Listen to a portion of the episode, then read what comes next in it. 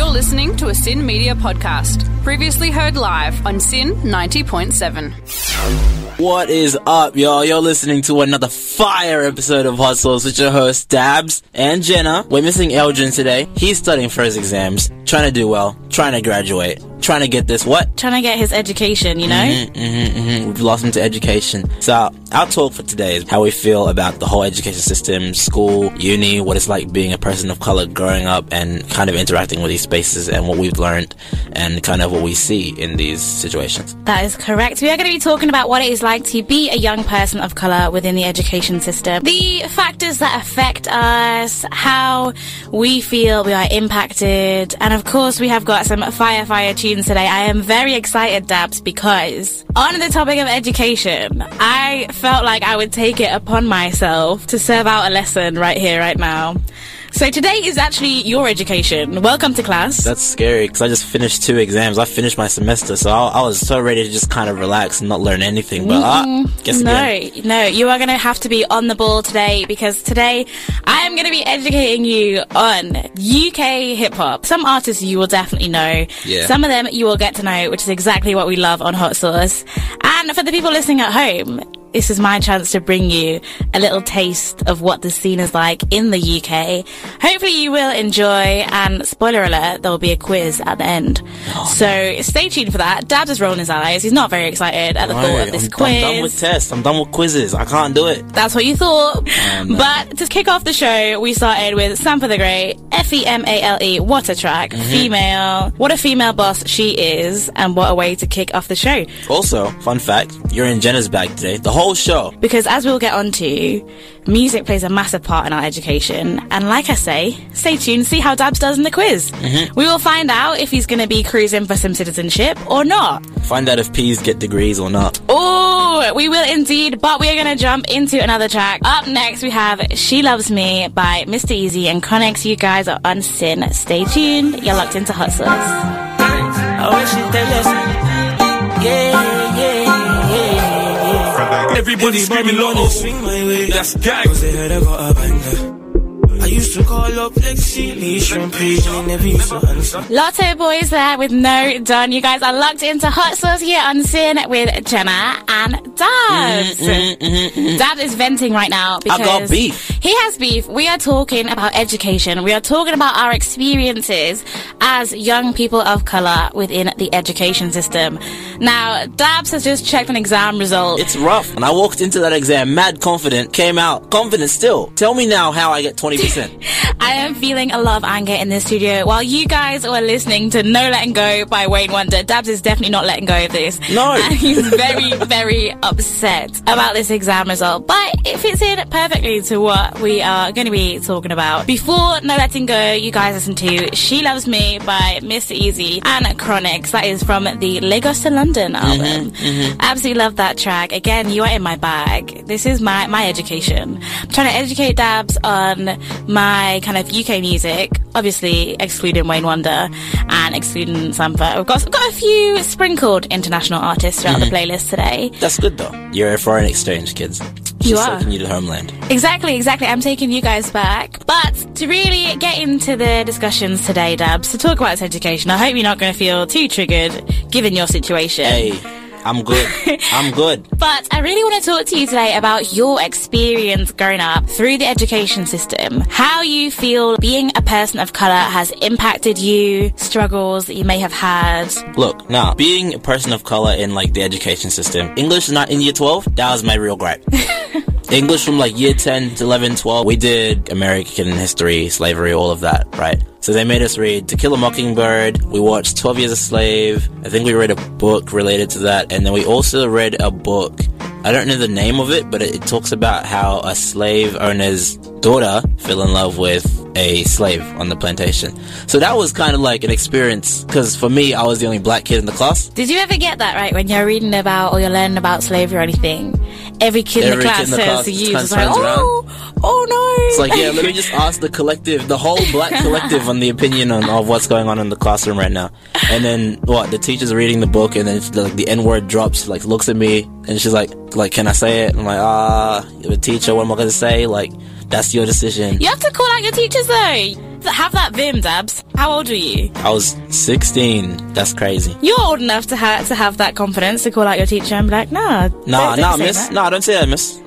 yeah. But basically, if you look at the breakdown of how well young people achieve in school, mm-hmm.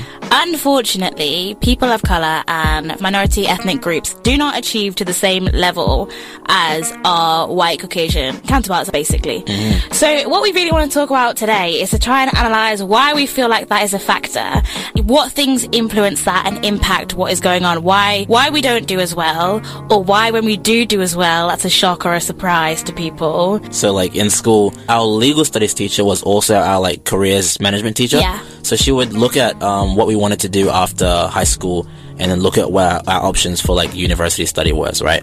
So I wanted to go, I always wanted to do like science stuff, so medicine stuff. So and she looked at it and so I had, I had biomed number one and then I think I had science and then I had environmental studies and she's like, a lot of your courses require like a super high ATAR. Are you sure you're gonna be able to get that? And like, she can see my scores from like my other class. She's literally a teacher from one Yeah. of my classes. Like, I don't do bad. All my scores are pretty high up. So she's like, there should be no like doubt in her mind that I can achieve these scores, right? But I feel like she's just kind of just like, ah, like this kid, like for real, like really, nah, no, surely not. So my school, a lot of kids, their parents knew the teachers, so it was kind of like, oh, this my parent and my mom knows this teacher from way back before I was born. So it's kind of I'm coming in out of nowhere, this one black kid in this whole sea of people that already know each other.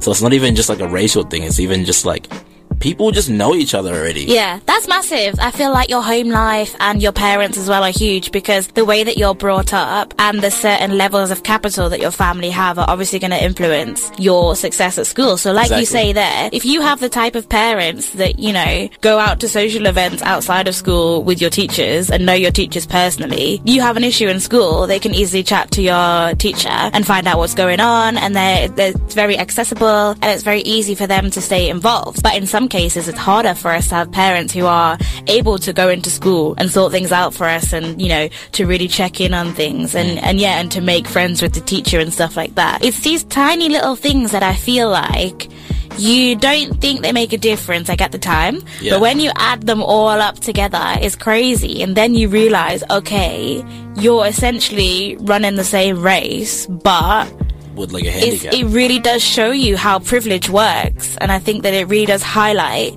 the fact that you know we are so quick to be like people of color just aren't as intelligent Yeah. which is so untrue it's literally just the factors that they face and the barriers that are put in place within the system that makes the system not benefit them if that makes Exactly, and sense it's even like a root. Like even for me, I grew up. It's just me and my mom and my brother. So my mom worked her ass off. So like my other friends would be like, "Oh, my dad works and my mom stays at home most of the time and does this." Or my mom works from home. Or my mom does like part-time shift work at this, this, this. Yeah, So their mom's always in, coming and talking to their teachers, Yeah. like, "Oh, what's my son doing at school?" And I'm like, "Oh, my mom is at work again, like every day."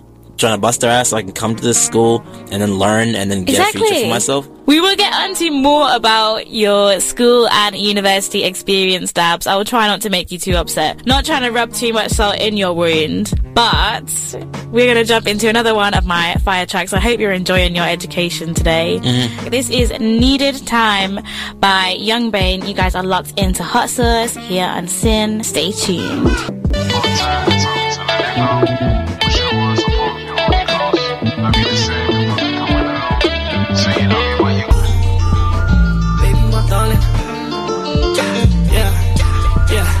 My darling, don't wanna hurt feelings, but tell your man to wait inside when I pull up. a Young Adz and our good friend Dirt Bike there, aka D Block Europe, mm. with Running Man. You guys are locked into Hot Sauce here on SYN with Jenna and Dabs. Before Running Man, you guys listen to Needed Time by Young Bane. We're in my bag today. These are mm-hmm. my selections. Mm-hmm, mm-hmm. We are talking about education. We are talking about our experiences within the education system as young people of color. So, we spoke a little bit before about our differences and experiences, the barriers that we face. And I guess I just kind of want to ask you a little bit more, Dabs, about how you feel about the content that you're taught, like at school. Because I feel like school is like our formative years, okay? Yeah. Looking at like primary socialization, the things that we learn about ourselves and about the world obviously come from our first few years at school. That's a crazy thing though, because for real, the depth of, of like diversity that they get into in terms of like what they teach you in school, it's it's really all like Eurocentric history. So they teach you all of like Christopher Columbus and like the foundations of all these other countries, right? But they don't teach you about the history of the countries before they were colonized or the indigenous people that were colonized in the country and how that is affecting them in the current stage. Because these are all like factors of how countries work, even in things like, what is it, like general humanities, like in like year six, or like economics, or like just like general just data stuff. This is a nice little glazed over. Like, no, no, no, no. We'll we'll miss that part out. We'll just uh, go straight to this bit. Yeah.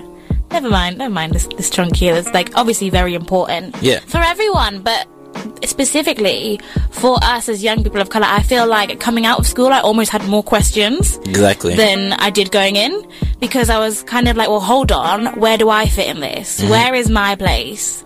I've learned a lot about other people's cultures and about other people's, you know, idols, heroes, and whatever. And as I was saying on another episode, I pretty much just about had Martin Luther King, Rosa Parks, and eventually somewhere further down the line, Malcolm X. Mm-hmm. And that was all I got. That was all. That was all I was given in terms of people that I was taught about from my culture and who reflected me in these spaces. Exactly, and even like just diversity in terms of like what they teach you. Here, it's like the extent of that is basically like slavery and the civil rights movement in America. That's it. That's all you learn. Mm. But the slavery that happened in America and the civil rights movement is not. It's not beyond and end all of like black history. Like black people exist other places other than America. There's black people all over Africa. Why don't we learn about history there? Why don't we learn about the history of the Aboriginals here in Australia? We don't learn about that. Yeah, and I think also as well, um, how did you find your teachers? Because I remember, I think I've been taught by one black teacher in my whole entire school career, and that was like university. I've never had a black teacher. The only black teacher I know is my mom. That's, that's Ooh. I like that. I like that to yeah. be fair. But that links back to what we were saying about representation and about seeing people who look like you in spaces that you want to be in. Because trying to be in the education system, trying to go to school and really latch into that, it's really hard to kind of see a future in academia Mm-hmm. when nobody teaching you looks like you. It's kind of like, well, why am I here? Like I don't belong here kind of thing. We also just never learn about figures that look like us going into academia as well. Yeah, of course. You, well, you open up a science book. Like I'm, I'm a big science kid, so when I go into my science degree, I'm looking at biology books. There's not one black person in a biology book, and like, yes, that's due to like fact, but still, like, they were significant people in the black community that did make scientific strides. Yeah. but they're just not given the same recognition as these people in like textbooks. Of course, in some cases, it is that we don't have people contributing work, but I feel like in many, many spaces, you definitely do. It's just the fact that they're not given the same kind of spotlight, they're not given the same discursive capital. Their work is almost not credited or valued as much so as your average middle class No. white man who Yes. writes most of the texts that we are led to read. Exactly right. Think about this, right? This is so biomed. This is like biomed crash course science. I'm Biomed the show. 101. Right. So we test cancer cells. We've been doing cancer cells the whole the whole of this semester, right? So we've been testing how cancer works and how this uh, like basically how it works in your body and how it's formed. So they test that using a cell type called uh, HeLa cell, so H E L A cell, right? But they just talk about it. Say we see, we, they say we use this cell. This cell is basically just like the baseline for cancer cells because it's an immortal cell. But the person that they get that cell from, it's a black woman. Okay. If you Google it, it's a black woman. But it was taken back before the civil rights movement. So she had cancer, and then they basically just um. After autopsying her body and having a look at how her cancer worked, they figured out that her cells basically kept um, multiplying even after she had died. So they're the, the only case of this immortal cell, and it's not something that we learn about in biology. And How does that make you feel about your culture and about you as a person when you aren't taught about these icons, when you aren't taught about these influential people that are there, but you have to go and do the extra digging yourself? It's actually insane because think about it. These these cells have made such huge developments in cancer. So we're able to use chemotherapy. People are able to live way longer than they would before because of these cells. But they're not actually acknowledging the person that they came from. So mm. as a person of color, as a black person, it kind of makes me feel a little bit devalued in terms of where if I keep going in this degree, if I keep going into research and, and science, and I make a discovery, how are they going to treat that in this day and age? And yes, times have changed, but still problems do exist, right? So how how is my treatment going to be treated? Is it going to be treated as a low at a lower standard than someone that's not a person of color? I think that's so important to reflect on and to realize. I feel like in my studies as well, I very, very rarely come across people of color as my sources listed in my reading list. And I remember the first time I did, and it was uh, Du Bois. And I remember, like, literally, we had to, everyone had to study this and had to read his, his work. And I remember being so gassed. I was so excited. I was like, my brother, literally, this guy is a leading sociologist. And being able to read that really did make me realize, okay, that, that really did make me feel like I can do this subject. I mm-hmm. can do this topic. And I totally see how you feel with regards to seeing how a person of color, a very influential person of color was treated and not recognized at all for their contributions. How that then makes you feel because yeah, it's like, well, if this is my field, if this is what I'm going to go into, is what I'm going to do, how, how am I going to be treated? Like, what, where's this place for me? I think it links to what we're saying about belonging. Mm-hmm. And I feel like as a person of color a lot, definitely within education, I often feel very lost. It's a madness, Dabs, but we will delve more into this deep, deep discussion. I feel like it's, It's going to get heated. mad world, yeah. I feel like it's going to get hot as always. Spicy. Eldrin's not here to come at you with no shade, or to come at us with the you get and you what and you do You and you take you and you what. He's gonna murder us so bad for literally just ripping him I hope he's he's not even listening, to be honest. Eldrin, shout out to you if you're listening, but like, Maybe he struggles to keep up with us because our conversations are just moving too fast. oh no. We are gonna cruise on with the tracks, my friends. We are gonna jump into another one of my fire selections. This is Moving Too Fast by the Artful Dodger. We have hit Garage Land. That's where we're at right now in my mm-hmm, bag. Mm-hmm. I hope you enjoy. You guys are locked in to Hot Sauce. Stay tuned. I need to know where do you wanna go? I like to cha cha cha cha. Eh.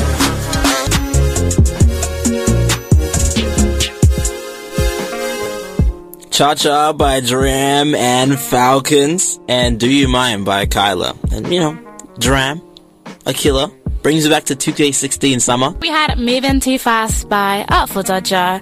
You guys are in my bag. I am taking you through tonight with my selections. How do you feel I'm, so I'm far? scared because these tracks are really, really, really good.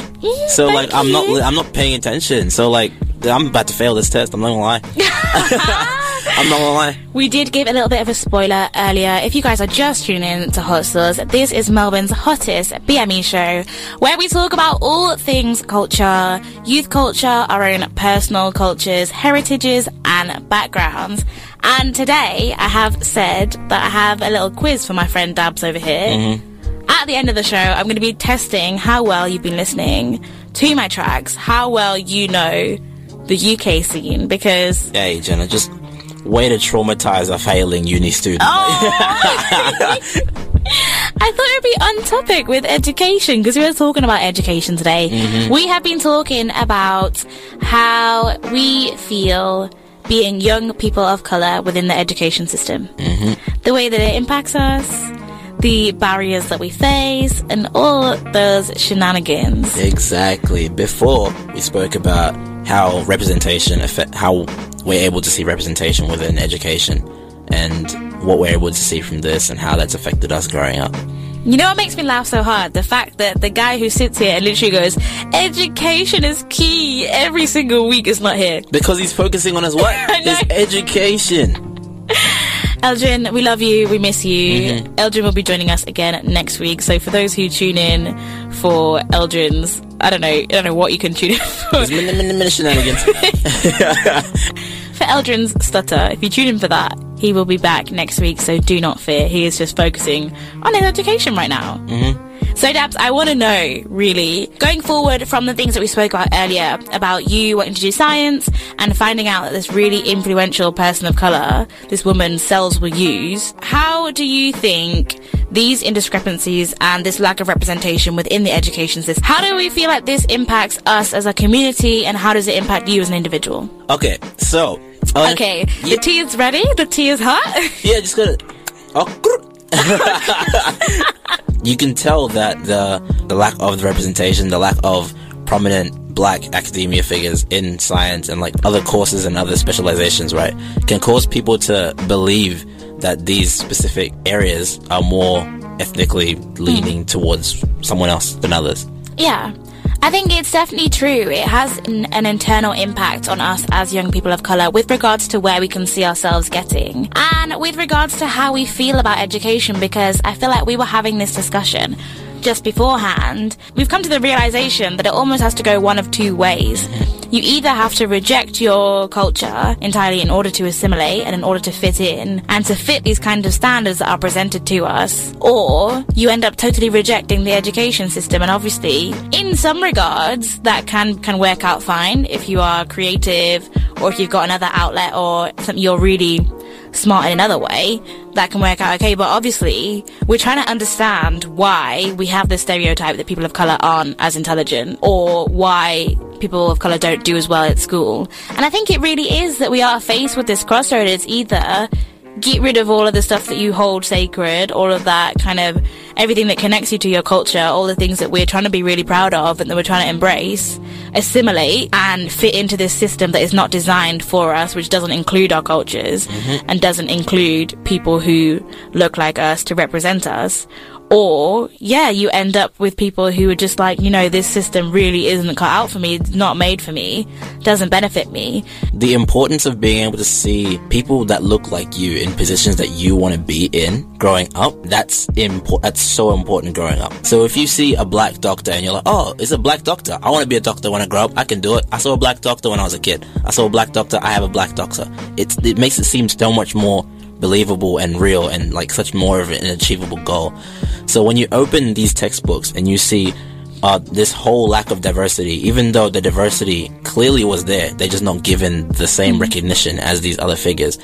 It makes people that come from like ethnically diverse backgrounds be like, oh, I can't do this. I can't reach the same level of, of fame as these people because I'm I'm black, I'm Mexican, I'm Asian, or whatever, whatever.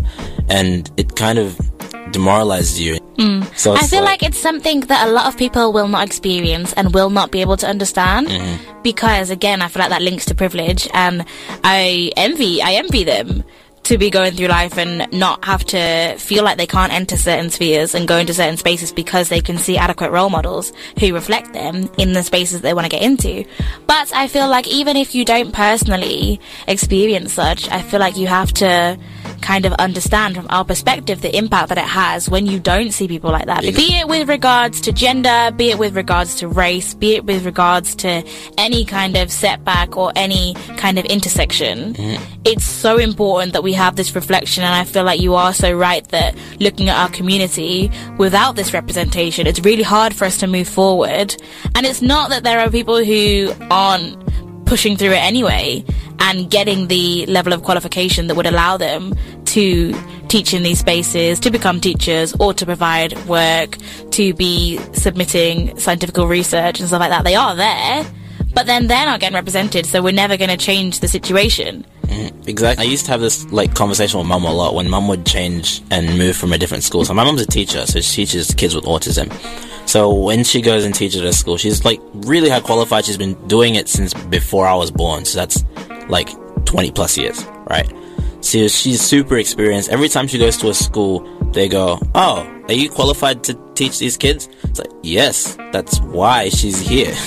That's why she got the job. I don't I don't know why you're questioning that fact. I think it's just the fact that for a lot of these people, she goes, a lot of these people, this is the first time they've actually seen a black teacher be in this position because mum grew up in Zimbabwe, right? And so she sees a lot of the people that she was teachers with in Zimbabwe, like high school level teachers, primary school level teachers, just teachers in general, like education people, right? When they come and move to like countries like Australia or New Zealand or the UK, they go and like become kindergarten teachers. Just because they don't, they kind of feel the kind of pressure of their parents are going to look at me and be like, oh, why is this someone from Africa teaching my child hmm. things? Do you ever feel almost as if you have to validate yourself in this system, in the education system? I feel like that's kind of what you're alluding to with your mum. Yeah. That she has to prove that she has the qualification. People in general don't really want to be the first of anything. No, yeah. But in particular for black people, because we already stand up enough as is, as minorities, so when we're the first of this, we're not just the first person to do it. We're the first black person to do it as well. And so, so for me, for example, when I walk into class and I, yeah, I have dreadlocks, yeah, I wear hoodies a lot. It's just kind of like the stereotypical image of the black kid that walks around the street playing basketball and listens to rap music. And like, yeah, but I also do this course, which means that I'm also like smart enough to be here. So give me the credit where credit is due. Yeah. I think we definitely need to kind of break these molds and to break these stereotypes that people of color, especially young people of color, cannot engage with these fears and cannot engage with these topics and these subjects because I feel like we are in such a, a vital, important age in terms of progression, in terms of knowledge, intelligence, everything that we have readily available, the resources. But I feel like it's very hard to get past this initial judgment of feeling like you don't belong, feeling out of place within the education system Exactly. because we're not represented and because we're not reflected. But we're not represented and we're not reflected because we're not pushing to get to these spaces and it's an endless cycle going round and round. Exactly. So it's like you really, it's like the whole take a step out of your comfort zone and really just kind of try. It's a crazy, crazy, wild one. But we're going to jump into some more track Dabs. Are you excited? Are you ready? Are you Alright. taking notes? Yeah, yeah, You sure? yeah. Okay. We are going to jump into a classic. We're going to jump into a legend. The one, the only, Dizzee Rascal. He was here about New Year's time. I think he mm-hmm. played Falls Festival. Fun fact, he was on my brother's flight from the UK to Australia. Okay, okay. Sneaky, sneaky flex. sneaky flex. Light flex, light flex. But this is Dizzee Rascal with the classic Dance With Me. You guys must know it. If you don't, vibe along. You guys are locked into Hot Sauce and SYN. Stay tuned. What's up, darling? I've been keeping my eye on your movement. I can't see no room for him.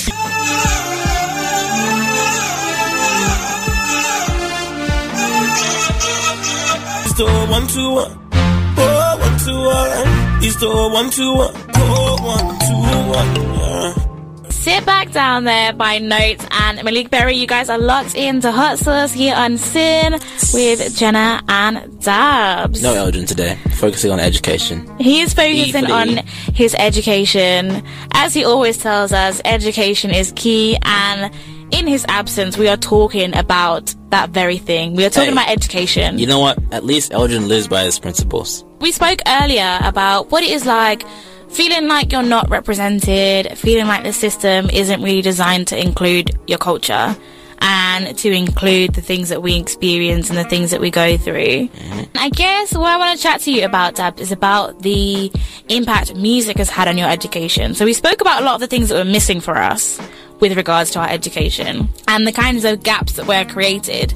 So I want to know how you went about filling in those gaps and what role music played in being that buffer and in filling in those spots that were missing. Kendrick Lamar. Kendrick Lamar. I'm actually going to make that like a little soundbite. Kendrick Lamar. Like that's that's that that's it. That To Pimp a Butterfly album was crucial. Like crucial. If you ask any black kid in here to America and Australia, our age, right? Say and you ask them what was crucial in your development of understanding your own culture in terms of where you stand in society, in terms of where you stand in education and all of that. And they're all gonna say to pimp a butterfly by Kendrick Lamar. It's facts. no printer. Mm-hmm. Because that, that album is it's crazy. It speaks it's so much facts and like basically allows us to absorb history and culture and what black people experience in different parts of the world in kind of a, a way that's digestible and easy to listen to and that you can listen to over and over again and kind of really like learn something new about the song every single time. They talk about South African history in, in that album as well. And it's like, yo, why don't I learn my own shit in school? Like, I don't know this. Why don't they teach them? They talk about world history, but they talk about, oh, Christopher Columbus discovered this, or this person discovered this, but it's like, what happened after they discovered that? How did they discover that? It's like, it's not just as simple as that. Yeah, do you feel like music really did serve to fill in those gaps for you? So where you did have questions like we spoke about earlier. Yeah, like you learn more as you keep going through listening to the music. So Kendrick Lamar in particular for that to deep it, though. If you deep it though, if you deep it. he talks about how it's the whole institutionalized racism thing in Yeah. America.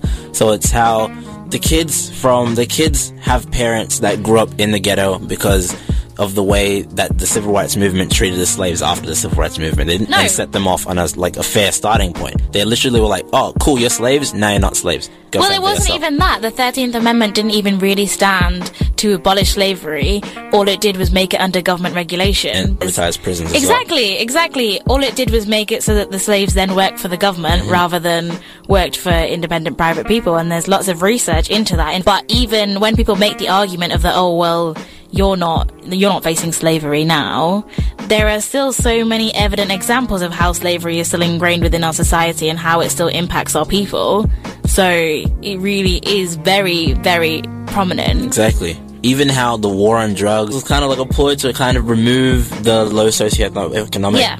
bracket of America in order to like help the votes of like Ronald Reagan, right? Mm-hmm. And so that's obviously the music isn't going to teach me like well in depth about those topics, but they're going to drop little bits of knowledge that I'm going to be like, oh, I didn't know about that before. I'm going to go and Google that and learn and read more about that because school isn't teaching me that. They're not going to teach me that. They're uncomfortable with that kind of fact. Yeah, and I feel like at school as well, it's all about that inspiration and really igniting young people and getting them to realize that these things are important for you to learn about. Because when you listen to it in a song, like you say, you're not going to get all the facts that you need within what three and a half minutes. Yeah. It's about really kind of getting you going and thinking, oh my god, like what is what is this? Like it's about being inquisitive and making you want to go and find out more and to educate yourself. Like we were talking about last week when we spoke about global issues and global awareness among young people and young people of color. It is about educating yourself. I feel like music inspires you to take that step further. Exactly. To then be like, okay, what is this that's going on that people are speaking about? Let me learn more about it. And I think that that is what's so important about music, that it has the power to really ignite that passion within young people to then go out and find out more about these things. It's not necessarily there to replace school and to teach young people everything they need to know because obviously it can't do that. But it definitely, definitely gets you thinking so much more in a way that is so accessible to so many different people. music lets you be able to kind of be like, oh, these are concepts that like I might learn in school, I might learn in history, I might learn in like biology, I might learn here and there. And then you go back to school and you're like, oh, I've heard about this somewhere else. And you ask your teachers that and your teacher can like elaborate on those topics because you're able to then interact with the medium that they're teaching you in the education system. So that's where the music comes into play in like kind of, yeah, reigniting that kind of passion into school and then allowing you to be able to take knowledge that you're learning from bits of knowledge that you're learning from other places and then take that into your school and then kind of push the school to be able to push those knowledge concepts to you and your other peermates. Yeah, I don't know how you feel with regards to Australia, but I definitely feel like looking at music alone, the UK scene, especially the UK hip hop scene, I spoke about this before, it was at such a pop-in like point for when I was a young person. I'm yeah, still am a young person, but growing up, I feel like music was a place that I could turn to. When we were speaking about that representation, mm-hmm. when I had like literally no black teachers whatsoever, and I had no like hardly any black classmates at all, music was the one place it was like, okay, I'm clearly not meant for this space. I'm not meant for the education system. But I can see people who look like me reflected within the music mm-hmm. industry. And that's obviously how I got on to find my surrogate mom, Lauryn Hill, and really like listen to the things that she was saying. And yeah, I feel like I did learn a lot from like listening to this kind of music and having this music available, and especially seeing the come up of the grime scene, the garage, Garage scene, scene, right. all of that. Because if you really deep it and you look into the history, If you deep it, though. if you deep it and look into the history of like garage and grime, they came up through like pirate stations. Mm-hmm. Like it wasn't like we just got like space handed to our community. you really are like fight for it. Yeah, exactly. So you, people were fighting on the pirate stations, and that's how they were getting about. Like we obviously were privileged enough to interview Jammer from Boy Better Know, learning learning about his his starts, eh, like Nasty Crew, everything.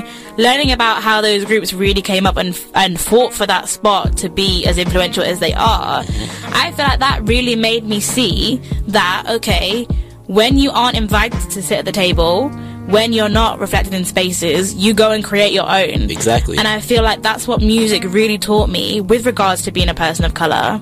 The main lesson for me to take away from it is even if I'm not listening, even if the lyrics themselves are not directly teaching me things, it's the whole movement of the fact that, you know, our community is reaching major levels and being very successful in this sphere because they worked hard for it. We spoke before about that Lagos to London album with Mr. Eazi and how we are literally being able to celebrate our culture so much. I mean, like I say, it's we've come a long way having to fight for this spot and having to fight for this position.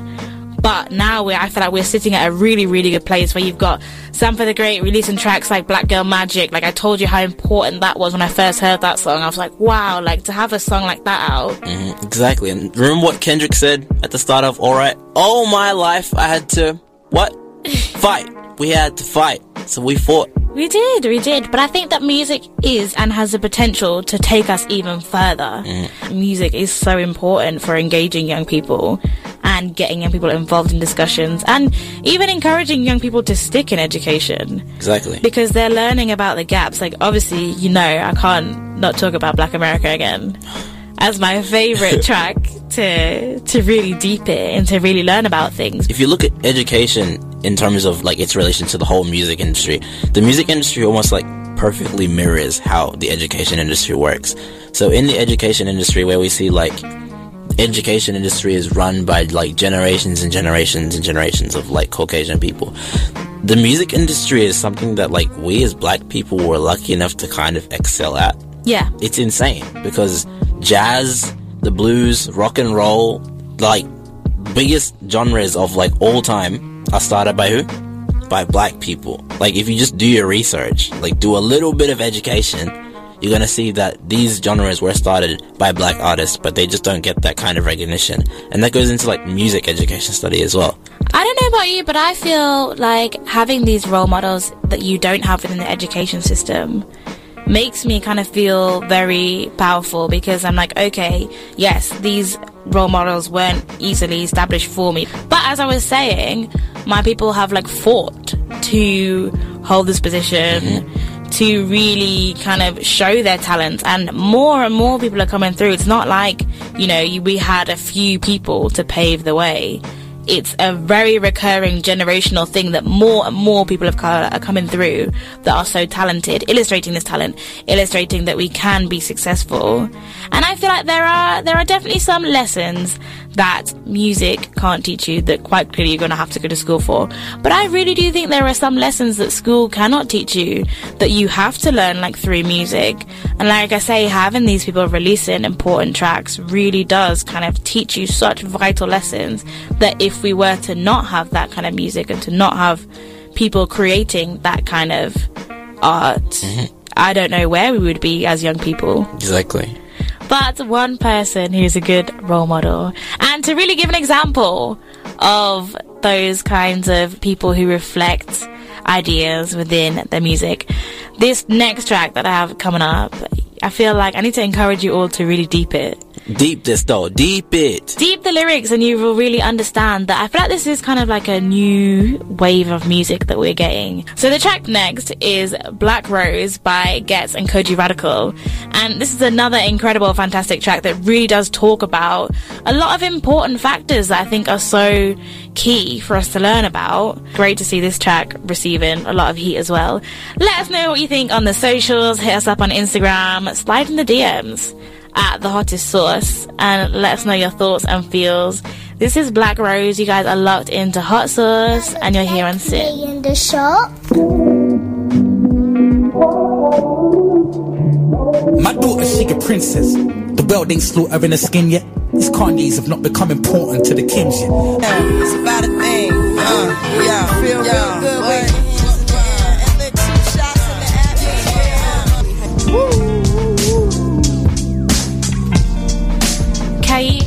with Natural Woman. You guys are locked in to Hot Sauce. Here on SYN with Jenna. Oh my god, I almost said Eldrin. Eldrin's not here. Eldrin's in spirit. Eldrin is in spirit, but I feel like every time we go to speak about him, both of us are looking at this empty chair. Yeah, like I turn to my right and I'm like, yo, and it's like, oh shit.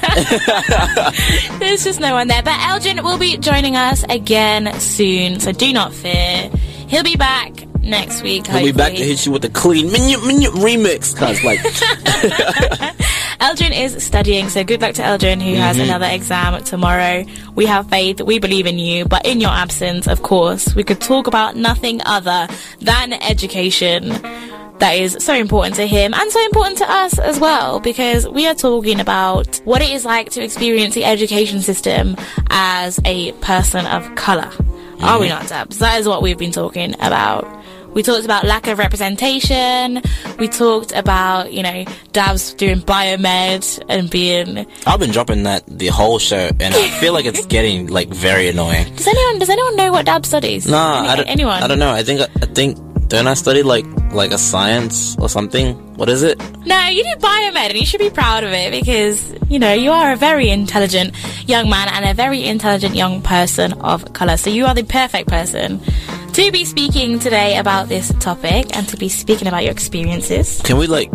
Can we get like Jenna introduce her degree, please? Because ah. I feel like I'm very on the spot right now. Jenna, You Come want me on. to introduce my Come on, degree? yeah. I study social policy. see, So when you hear me flexing about policies and what the government can do, this is why. Jenna knows her shit, people. She knows what she's talking about.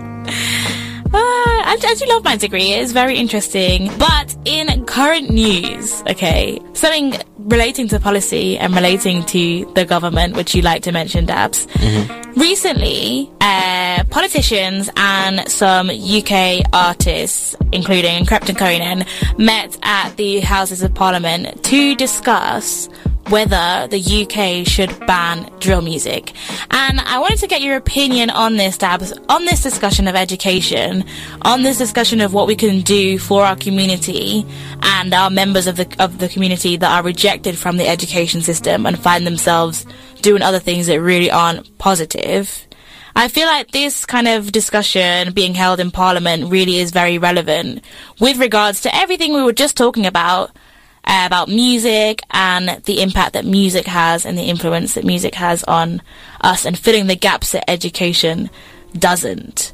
So, how do you feel about this discussion being held with regards to potentially banning drill music in the UK? Look, um, coming from me, I was I was a bad enough kid in high school, but that's that's just coming from like the lack of resources that our school kind of gave us. So our school would take away things that we would like do. So we we really like a certain game, and they'd be like, "Nah, we don't like this game, so we take it away from you." But they wouldn't give us any other options to other like express ourselves, and so that kind of just created these outbursts of kind of just like just annoying behavior, really, right? And I feel like that's kind of the direction that banning the drill music is going to do. So drill music is is like a culture as well as the music, if I'm right. Yeah. For those who don't know what drill is, drill is a style of trap music that originated in like south side of Chicago, sort of early 2010s, like sort of thing, and obviously became influential in the UK as well. And it's known and distinguished for having sort of quite violent lyrics. And I think that is the issue of the fact that it's quite dark and the lyrical content can be very like ominous. It's very like almost accused of inciting violence. And I think mm-hmm. that's the problem that, that the government have with it. But I think you're so right in what you're saying, Dabs, is that I don't feel like banning it is the answer because as we've seen with various different things, you ban something that You're makes just it gonna get something way worse. yeah, that makes it all the more exciting. That makes it all the more interesting and gets people really wanting more of it kind of mm. thing. And if drill does proceed to get banned in like the UK, right, they're gonna try and do something even bigger and better to try and see, oh, how are they gonna respond to this? If they ban drill music, what are they gonna do to us? Like, Yeah, and I think that especially engaging that within a discussion about education, I feel like the arguments against it is that young people are learning from this music and they are kind of taking what this music says as gospel. And obviously, some young people do idolize these people producing this music and the kind of path that they've taken in life and what they are singing about. But I feel like you're so correct with regards to trying to alter or change anything. If you ban it, this is genuinely some people's reality Yeah. that they are speaking about. It's not entirely fabricated. It really is what has happened for some people and their experiences of life. So rather than trying to ban them expressing themselves about it, why don't we look at the root causes that has driven them into these certain circumstances and into these experiences? And I feel like that's the way to go, much more so in order to get people into education and down what we perceive as more legitimate routes than to just ban their only form of expression and their only outlet. yeah, exactly. And we spoke about this in relation to like the J House issue, yeah, right? of course, exactly. And it's like, so when you take these kids in a situation, a lot of them really have, they really just kind of have to learn to fight because the environment that they grow in is really, really, really tough, right? So that when they want to express themselves in a method that's not that activity, they go to music because they can't go to education. They don't feel represented in that. So they go to music and then other people in their area are then educated by that music and then see them do that and then follow that trend. And so if by banning this, you're kind of just removing their only form of expression, like you said, Jenna. However, if these children are given an option like youth centers, the ability to express themselves in, in more like non-violent ways, or even just the root cause issue. Even if they're just included more so in education. So we spoke about the fact that, you know, we don't learn about these key aspects that relate to our culture. We don't have scholars that are there in our reading lists who reflect us and who are people of color also. Even by making very, very small changes like that in order to make the education system feel like a space where people of color are welcome, I feel like you would get a lot more people of color engaged within that certain sphere.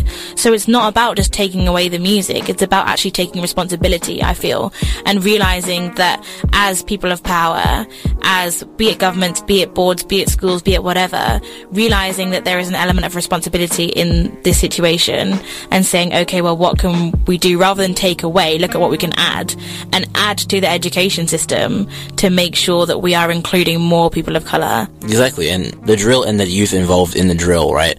They're not just creating this on their own. They're a product of the root cause. So if you don't treat this root cause, if you don't involve them in education, they're just going to keep doing this over and over again because they're going to keep trying to find ways to express themselves. Yeah. Yeah. It's like we always say you're a product of your environment, Yeah. and there are certain elements that you can't control, and then there are also certain elements that you can. And I think it opens up a much wider debate about government control and about, you know, how much the government should regulate things. And I think that it is really true that I feel like often when it comes to our resp- our um, community, the response is very quickly to take away. It's very quickly to be like, oh well, we must take away that privilege. We must stop them doing this, stop them doing that. But I feel like if we actually stop for a second and realize what can we give in order to solve this problem, what what can we give to this community? How can we create spaces and create new things? It's not just about taking away and punishing Yeah. Realize that actually we have a community here who has a vast, vast amounts of potential should they be given the correct platforms in order to utilize it. So let's see what we can add. So let, like I say, let's add youth centers, like you said, Dabs. Let's add forms of education that, you know, are in line with their experiences, are in line with their cultural backgrounds and stuff like that. or even um, teachers as well. When um, Yeah. I was watching an episode of the Half Halfcast podcast on YouTube, right? And Poet says he grew up in, in like a very rough area, and he was kind of just like when he'd get a teacher that he can tell wasn't from his area or didn't grow up in a situation like himself, they kind of come in with an energy of like, oh, I I don't know how to react to these kids when they act in this kind of like way, right? But this is kind of just the way that these kids have grown up. They're tougher than like your regular kids because of the situation that they've grown up in. It's all learned behavior from their parents who have grown up in this situation and their parents' parents and what they had to do to be able to live in this situation and be able to survive. So when you have teachers or educators come into an area that can't, that aren't able to relate to the kids, these kids aren't going to be able to educate, not to able to learn anything from these They're educators. not able to engage. Yeah. They're not able to realize that, you know, it's about igniting that passion, like we said, igniting that excitement. And I feel like it's not that it's not there. It's not that it's not apparent within young people of color. I think that you're so right what you say, Dabs. It's the fact that the people who are supposed to be teaching and who are stepping in to educate these people, if you don't have that level of connection, if you don't try to build that understanding, and if you're only response is to expect people to assimilate, mm-hmm. then you're not going to be effective within your teaching methods. Exactly. And I feel like I find this a lot at uni where I come across people who are fantastic. They are very, very intelligent people. But I feel like it's completely different to be an intelligent person and to be a good teacher. Yeah. And I think that that skill is what people assume that the two be, are the same thing. But they're really But not. I really don't think they are, and I think that especially when it comes to educating the youth and educating young people of colour, there are so many more aspects to it. You need that reflection. You need to feel like you can build a rapport with the teacher. And that's not even just to say that you need all your teachers to be people of colour, because you don't. You can easily be taught by people who don't share the same cultural background as you, so long as they come at it with the understanding and they are there to understand your culture, not to simply respond to it in the way that they see fit and to to totally disregard the elements of your culture that are really core and intrinsic to your own identity and personality. Exactly, and it's like that goes back to even for me. I can attest to that example for sure. Because my my my year ten, year ten was the year that I really decided like, yeah, I want to do biomed for sure. We had a teacher. He came from Michigan, and he came into our school for a year and a half, and he was the like the sole reason. And he goes, look, science is you need you need math for science. All right, you need it, and I can teach you it. And he knew my circumstances. He knew situ- the situation why my mom. He was able to relate because he grew up in that same situation. But he'd also grown up in a situation where he was able to like interact with people of color as well. So he was able to see me as like, oh, I'm not something that's like rare or like uh, uncommon in this school. And he didn't have the same like connection to the other kids, uh, like with their teach with their teacher parent relationship, right? He's literally a white teacher, but he's the sole reason why I went into science biomed because I was able to interact and engage with the with the topics because he was able to present it in a way that I was able to like kind of understand it because I'm I'm learning from someone that's able to like relate to the kind of situation that I've been in. Yeah, and I think that that's so important and definitely the line that we should be going about. I think it's good to see drill music being discussed and the situation with our community being debated in Parliament. But I think that definitely this whole banning situation, we can't just eradicate it. We can't just get rid of drill music. It's come from somewhere.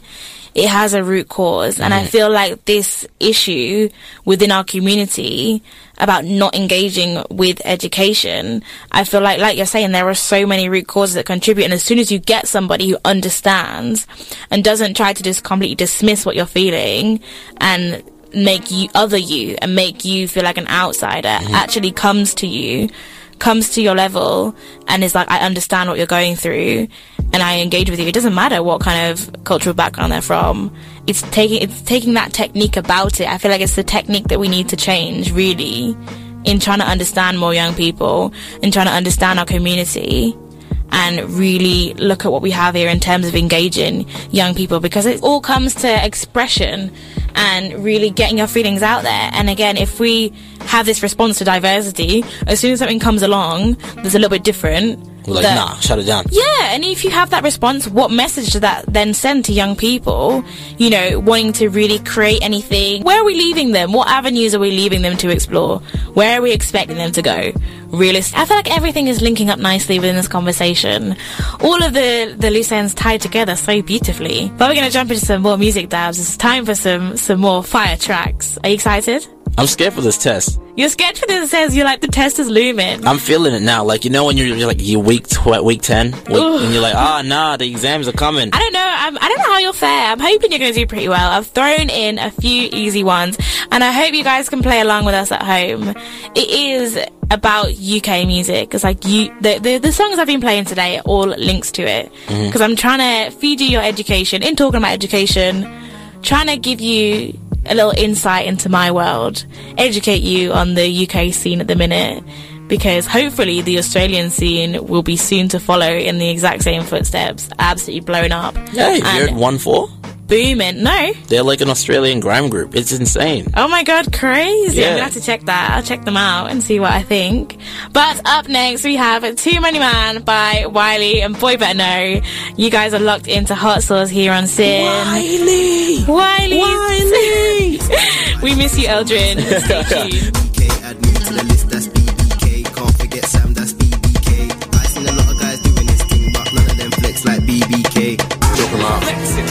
Don't care about all that. I just crop him out. Man don't care about all that. He's forgotten about. Cause man don't care about all that. Bounce there. You guys are locked into Hot Sauce here on SYN with Jenna and Dabs. And I cannot see. I'm legally blind. Are you ready? Are you ready for this, Dabs? No, honestly, no. But Ooh, for those of you who don't know, or for those of you who are just joining us, we have been talking about education today on Melbourne's hottest BME show. We've been talking about what it is like to experience the education system mm-hmm. as a person of colour. Mm-hmm. And on that topic, I have had Dabs in class with me today, giving him an education on the, the kind of UK R&B hip hop scene and all of my favorites that I have really enjoyed bringing over here with me.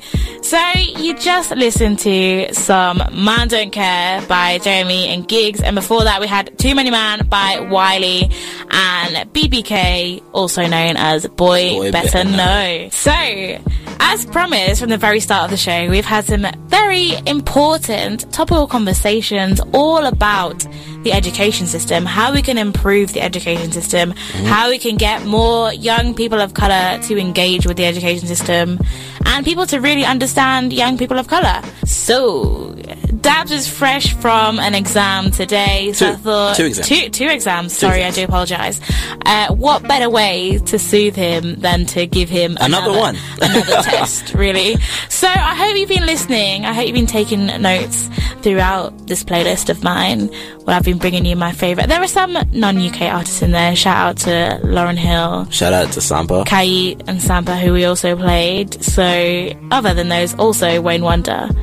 Other than those, you know, we've got all of them have been from the UK. So, are you ready? Are you ready for this? I feel like we need some sirens going on or something. Uh, you know, I feel like if anyone knows me from uni, if they're listening, Ooh. you know, you know how I revise. I don't go to any of the classes until the day before the exam, and I'm learning all the content, and I'm like, oh damn, I know not enough. Can I have like one night to just revise all of this? No, no revision, no Oh, revision. It's a pop quiz straight off the bat. Here we go.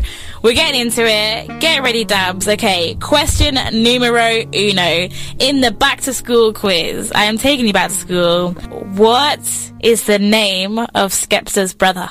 Oh, JME. Well done. See, see, ding. I like I'm gonna have to soundscape this for you.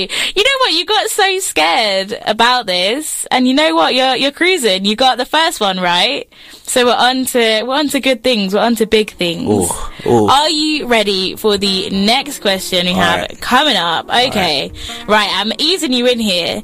Name for me, if you will, two members of Boy Better Know BBK. Can't I just say JME and Skepta? That doesn't. That, yeah, that's such a cop out. That is a cop that's out. such okay? a cop out.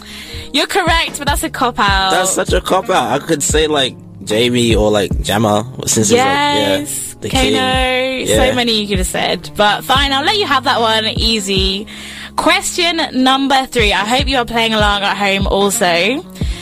What other names does Stormzy go by? Oh nah, nah. I can I can feel you sweating. Okay, I'm sweating. My I head can- is my head is hot. the intensity just in this room Ah. with the two of us in the studio right now is just too much for Dabs. Uh, do I have the answers? No. oh, oh, not even a guess, not even any kind of No, all, all I can think of is when like shut up and he goes, man with the beard, big man with a beard. How can I be a backup dancer? No, that's all I can think. Nah, Okay, okay. So I would have accepted stiff chocolate or Big Mike. I would never have gotten any of those. Okay, okay. No, I don't think you're ever going to hear me call Stormzy stiff chocolate. Okay, next question. This is a question that you should get if you are paying attention throughout the show.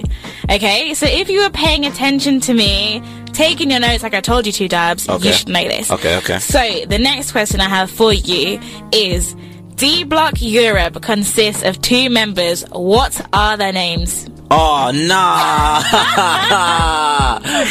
You know I broke this down for you. I know you did. We played Running Man earlier, and I said to Dabs, I named these two artists and said they were also known as D Block Europe. Oh, no, that's cooked. we played plenty of D Block Europe tracks. We played Kitchen Kings a few weeks ago.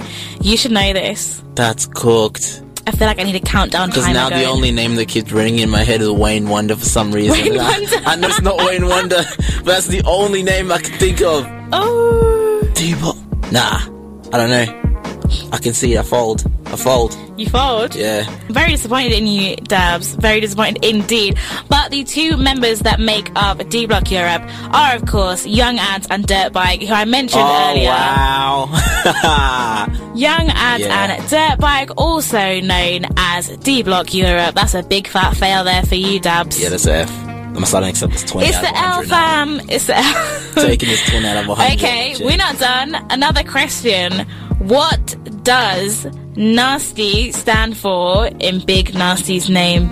Oh, this was in like the chicken shop interview. The chicken yes, shop. yes. Oh, no. those who don't know, Big Narstie, a member of the Grime Crew, NAA, and of course an icon across the internet. Oh, nah, this A is. known, a known British treasure. What does Narstie stand for in Big Narstie's name? This is peak. I've been. I've been done. I've been set up. I've been set up. Oh, because I've watched this chicken shop date mad time. it is a good one, to be fair. No way. He even does a little swish at the end. Yeah. Clicks his fingers and is like, "Mm." Oh, no way. I don't know. I have no idea. no idea at all. Not even any guesses given you know the initials already. Hey, N A R S. No, no, no, no, no. Narstie stands for natural, artistic, respected, sexy, talented, independent, and educated. Yeah. Yeah. There you go. There you go. Yeah. Okay. Okay. All right then. Next one I have up for you is a little bit easier. Okay. Okay.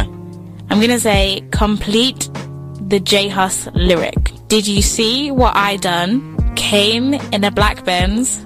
Dot dot dot. Oh, I know the song.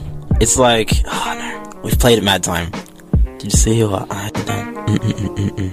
I know it. I know it. I swear to God, I know Where, it. where, I know the tune. then? Okay. Can I just give you the tune? I get half mark. No, give me the give me the tune and give me the lyrics as well. Oh no, that's cooked. Did you see what I done? Da da da da da. Came in a black Benz. Came in the black Benz. Duh, duh, duh, duh, duh. Wow, that's that's that's peak. Yeah, nah, No, no answer there. happening. Right, you're timed out. It's did you see what I done? Came in a black Benz, left in a white one. sense, the yeah. disappointment Yeah, on your makes face. yeah. You're not doing as well as I thought you would do in this quiz.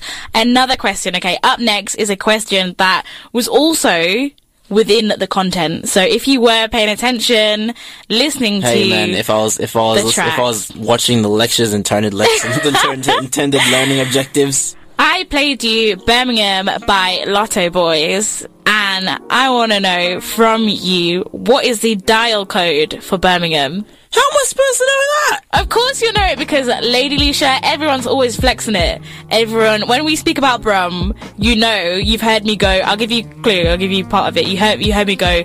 Is it- O1. Oh no! You know they love to flex it. They're always going. They're always repping, and and they know they always state the dial code. I need a cheat sheet. Cheat sheet, no. I need a cheat sheet. Can I phone a friend? Let's call. Let's Call call, Eldrin. Eldrin. Call up Can we call Eldrin. Eldrin? uh, call up Eldrin from his studies. See if he's been studying for this test. hey, hey! I'm calling. I'm calling a friend. Hold on. let's see. Let's see if. Let's see if he'll respond. Eldrin, Eldrin, I'll summon you. No, I can't complete that. You're running out of time. I can't complete that. I fold. It is 0121. I'm disappointed there, Dabs. I feel like you are suffering a lot. Okay, next one. Are you ready? Yeah. Try and redeem yourself a little bit. A little bit. The next question I have up for you is Who sings Aladdin, My Lover, and Addison Lee? What? Are you seriously doing this? What? Who sings the tracks Aladdin, My Lover, and Addison Lee? Do you want me to play you a little bit of them? Yes, please. And see if you can get them. Right, okay. I'll give you a little bit of a clue. This is Aladdin.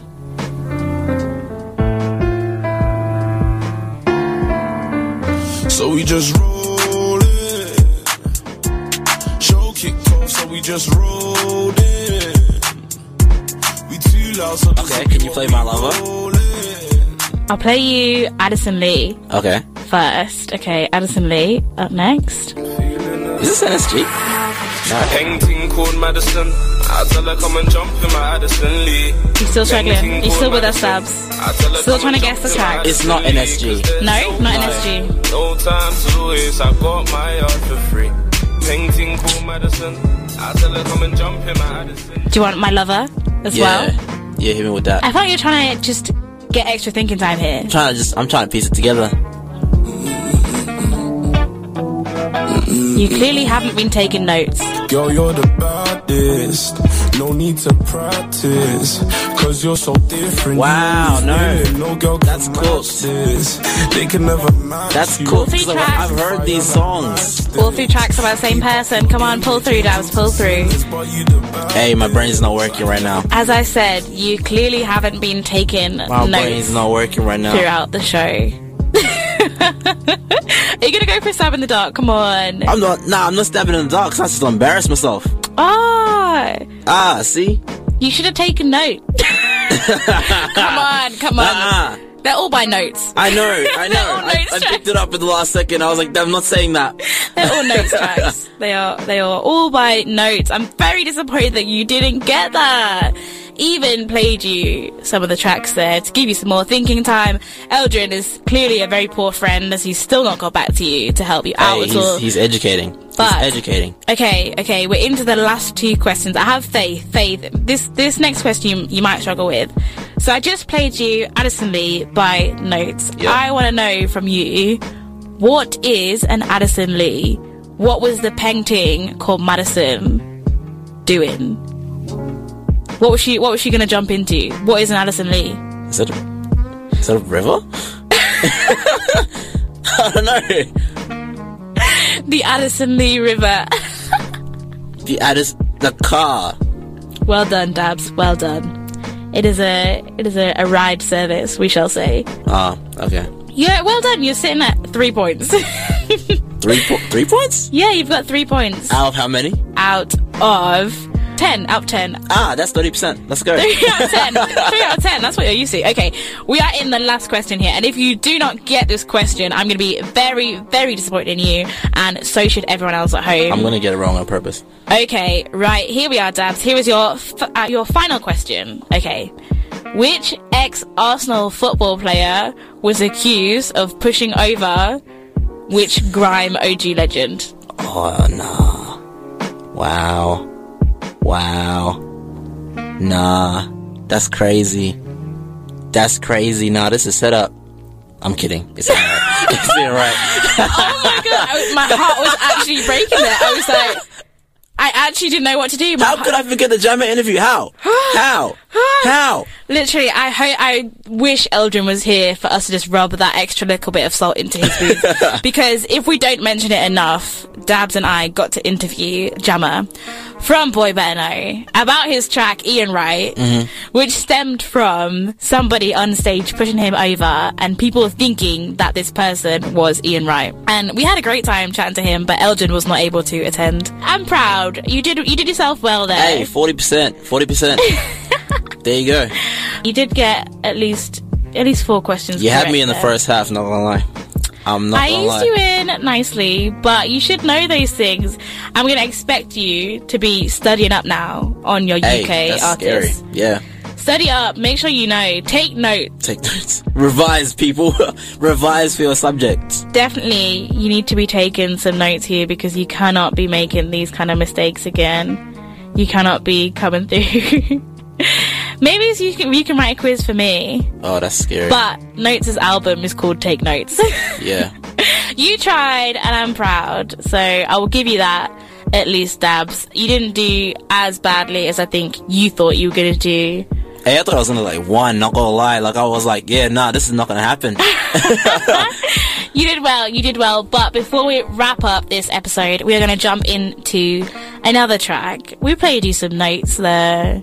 We got you again dabbled into the UK scene a little bit. So up next, we are going to play Unsigned by Hardy Caprio.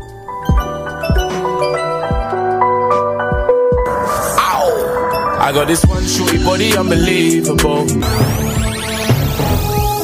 time, two time, when you telling me dog, it's like ooh. This year I'm busting all the man them. Next year's money and gal. Yeah. This year I'm busting all the man them. Next year's money and gal. Yeah. Super Soaker by Hardy Caprio there. You guys are locked in to Hot Sauce here on SYN. Before that, you listened to Warning by Kojo Funds, and before that, you had more Hardy Caprio with Unsigned. How do you feel about Hardy Caprio? Hey. Dabs. Hey, that was Hardy. That was Hardy. Oh, I see what you did there. I see what you did. If you missed it, Dabs failed horrendously at the quiz.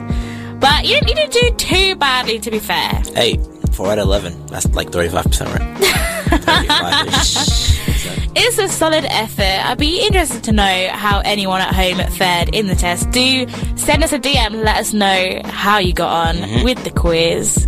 We'll uh, work on getting some sound effects going, and of course, I'll have a fat quiz lined up for Eldrin when he comes back. So don't be thinking he's got away with it, Dubs. Don't be thinking that. It's Hey, okay. you gotta quiz him on education. Yes, I will. I'll quiz him on much harder things. I'll quiz him on social policy.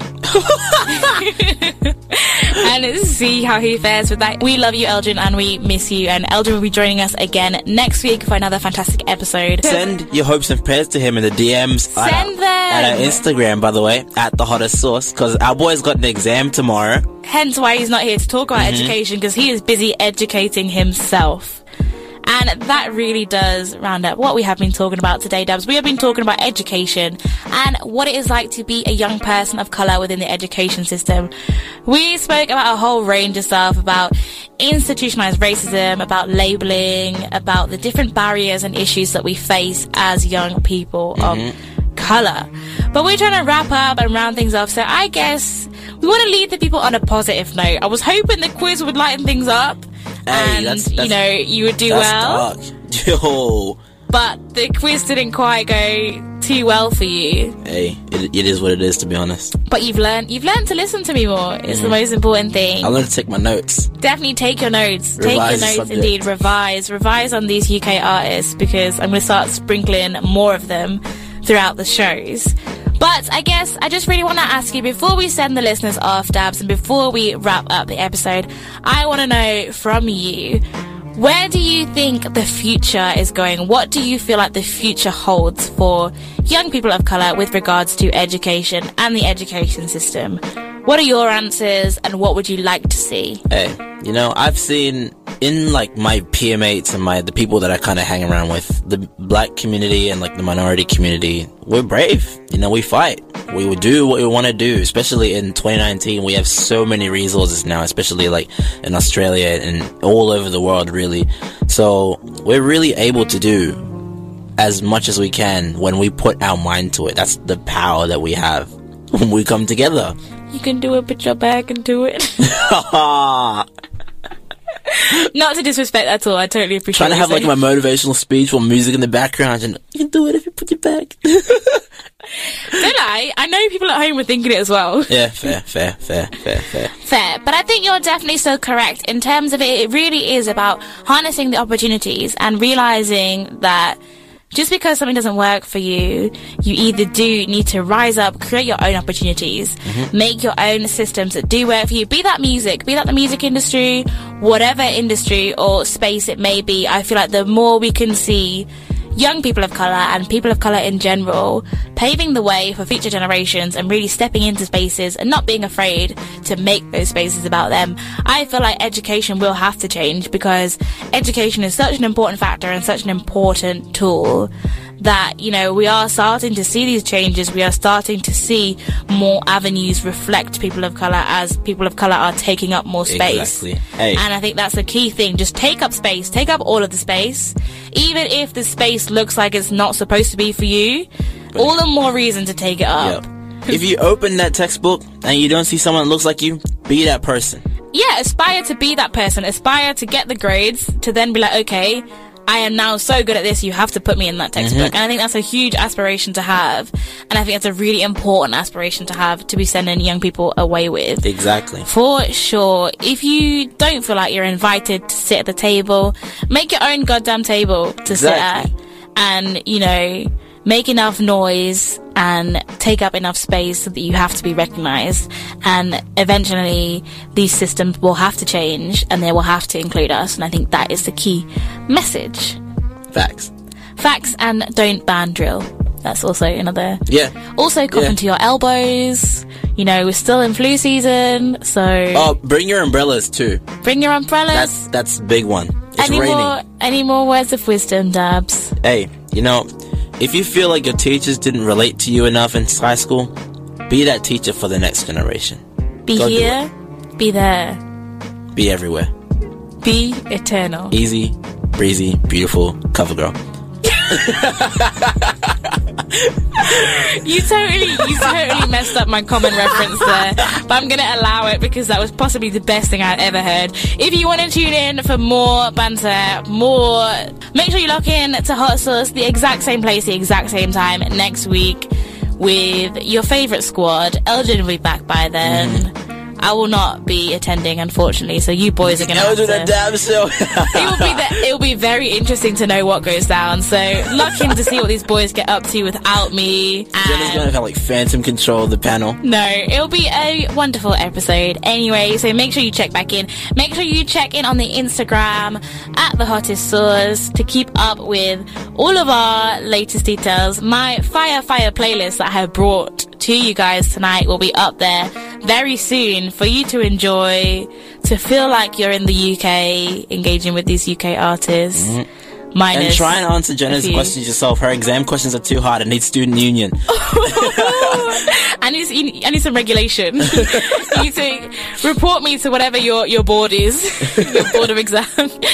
yeah, if you did get any of the questions right, let me know. I'll be very keen. Of course, you're always welcome in the hot sauce DMs. also, Jenna's still waiting on her playlist. I am. I'm still Where's the waiting on a playlist? If you think you can beat my playlist that I've made you like tonight, Send, send her me yours. a playlist. Tell me that romance isn't dead, Mhm. and try and try and beat me. Do it, do it for the competition, if nothing else. But yeah, we have been Jenna and Dabs, and you've been locked into Hot Sauce. See you in the exact same place next week. This is Fine Wine by Young Bane and Kojo Funds.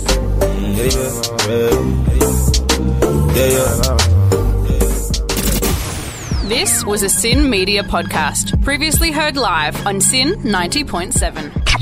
Okay, see you later. Bye bye.